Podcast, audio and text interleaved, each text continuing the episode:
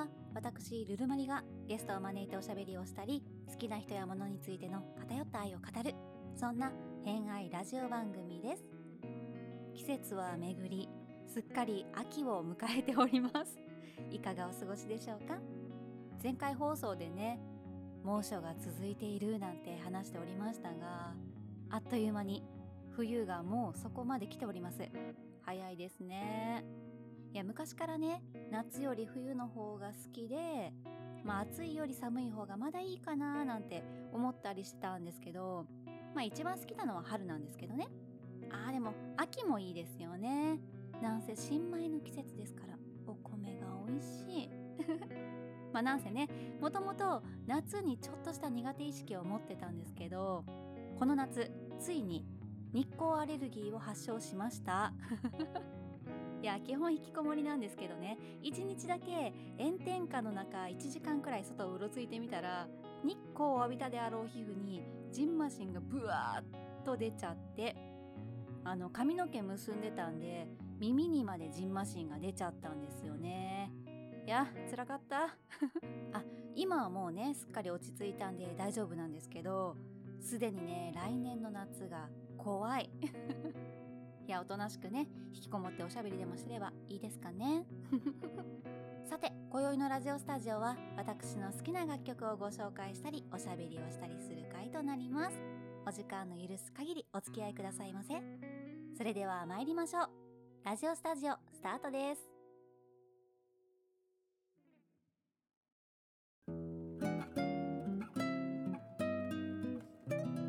ラジオスタジオやもうほんとねジンマシンがひどくて。マスクで隠れてなかった目の周りもだし指とか腕も足も露出してた部分からねどんどん広がって全身ジンマシンまみれになっちゃって。かゆいし痛いしまあ見た目がまたなかなかグロくて。鏡に映る自分を見るたびにね怖くなって。えもしかしてこれ一生続くの？とか考えちゃってね。ここ2ヶ月くらいはねメンタルをだいぶやられてました。日光を浴びないように生活しろって言われても困るなーとか思ってたんですけどまあ冷静に考えたらね普段から引きこもりなんだし窓際を避けながらいつも通り過ごしてたらそんなに日差しを浴びることもないんで、まあ、問題ないかなとかなんかね謎のポジティブを発揮したりしてね。皮膚科でお薬もらってまあ1ヶ月くらいでかゆみは引いたんですけど、まあ、やっぱりねあとは残っちゃってうんあと残したくなかったからなるべく書かないようにはしてたんですけどね、まあ、寝てる間にやっちゃってますよね。うん。そうあのそういや昔ねジベルバラ色飛行心っていう皮膚病にかかったことがありまして。その時は首から下にジンマシンが、まあ、それも内出血みたいな内側にできるタイプでいやーほんとね背中とかバラの花びらをまき散らしたみたいな状態になっちゃってて鏡に映るその光景を見て思わず「お母さん!」って泣いたのを思い出しました。まだ10代だったかな。一人暮らしを始めてすぐぐらいの出来事でしたね。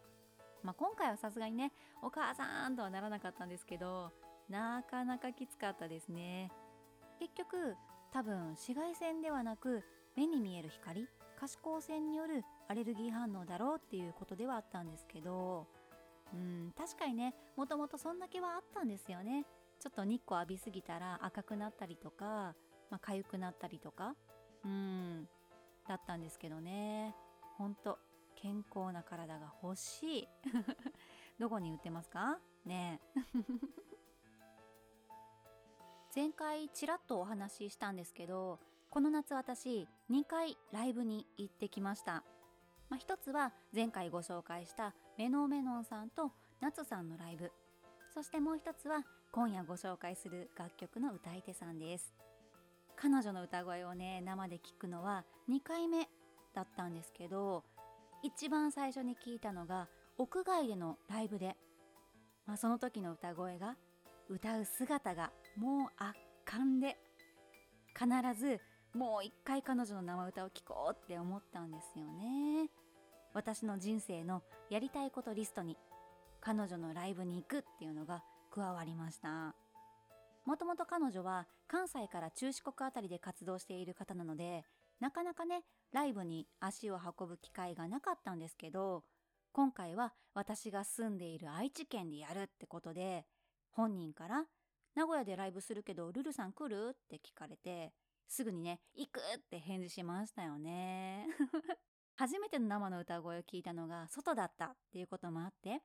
ライブハウスでの彼女はまた全然違った迫力で、まあ、前回聞いた時からね数年経っていたっていうこともあってより一層磨きがかかっていてとにかくかっこよかったんです。めちゃくちゃかっこよかった。泣き叫ぶように歌う彼女の姿はどこかうん通り過ぎた昔の自分と重なる部分があったりはにかみながら今を楽しそうに歌う姿になんだか一緒にこんな自分も悪くないなって勇気づけられたり全身全霊でまっすぐに生き様を表現する彼女はどんどん強くどんどんたくましくなっていく。誰かを思う優しさをまとって。それではお聴きください。野山で都会のラクダ。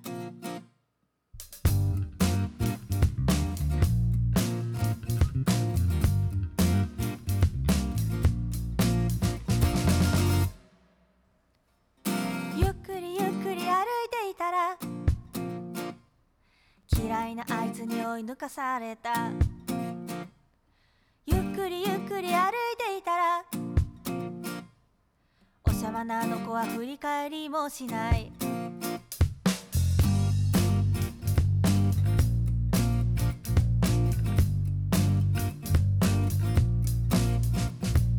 ゆっくりゆっくり歩いていたら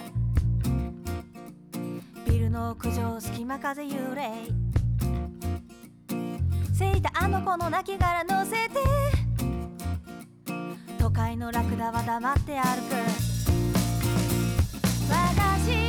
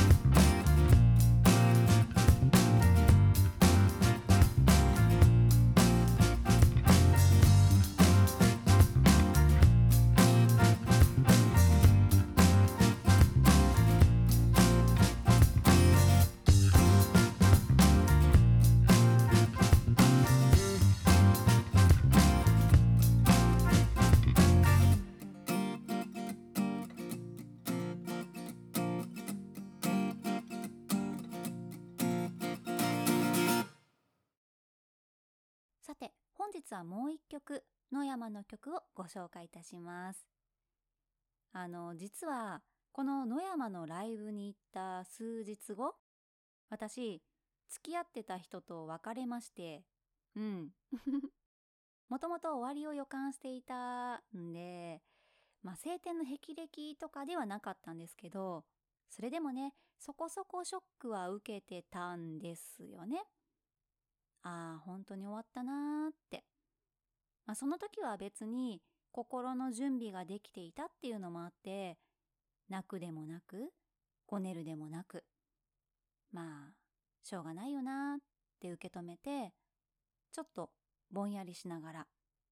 過ごしてたんですけどしばらくしたらつい先日聞いたばかりの野山の歌声が脳内再生されてきて別に浮気をしたとかされたとかそんな話ではなかったんで、まあ、もしかするともっとぴったりな曲があったかもしれないんですけど、あの時そばにいてくれた曲はこれだったんですよね。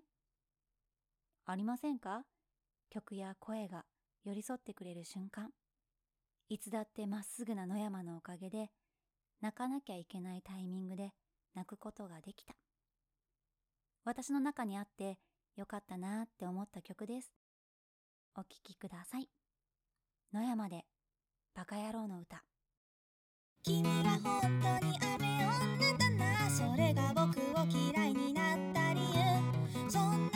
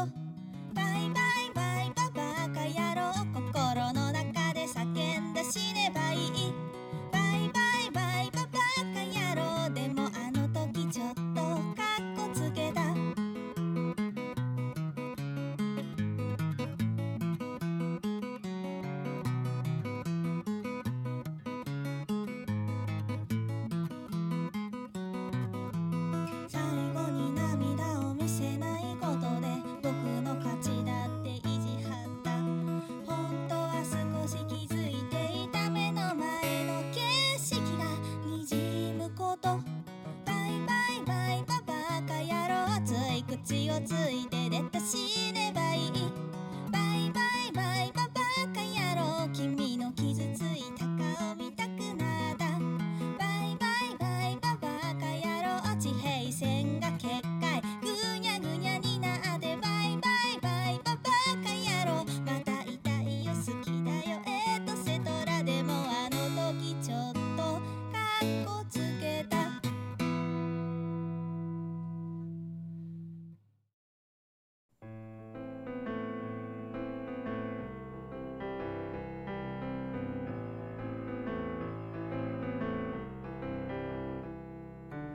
ラジオスタジオエンディングの時間となりました。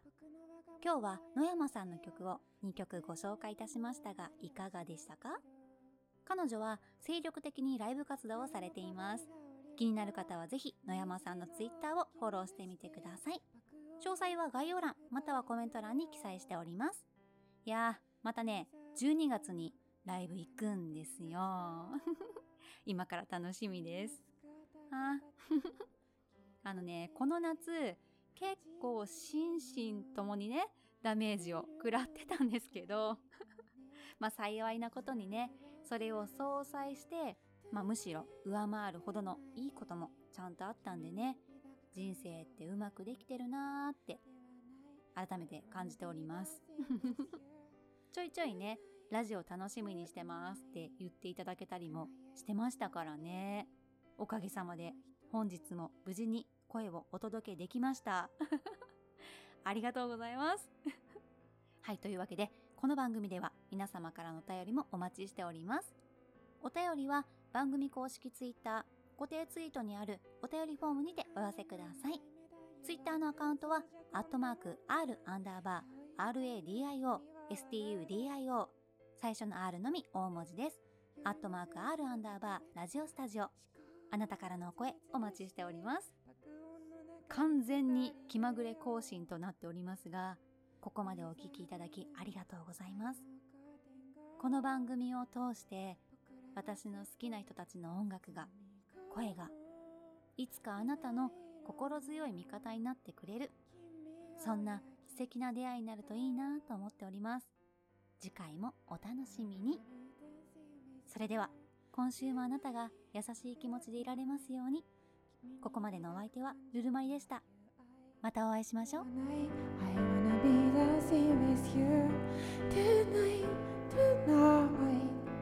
僕のささやかなレメデ君とのひととき I wanna be dancing with you. Tonight tonight. 僕だけの感傷だってわかっているけど I wanna be the same with you tonight, tonight 僕のささやかなレメディー君とのひととき。僕の唯一のレメディー。君とのひととき。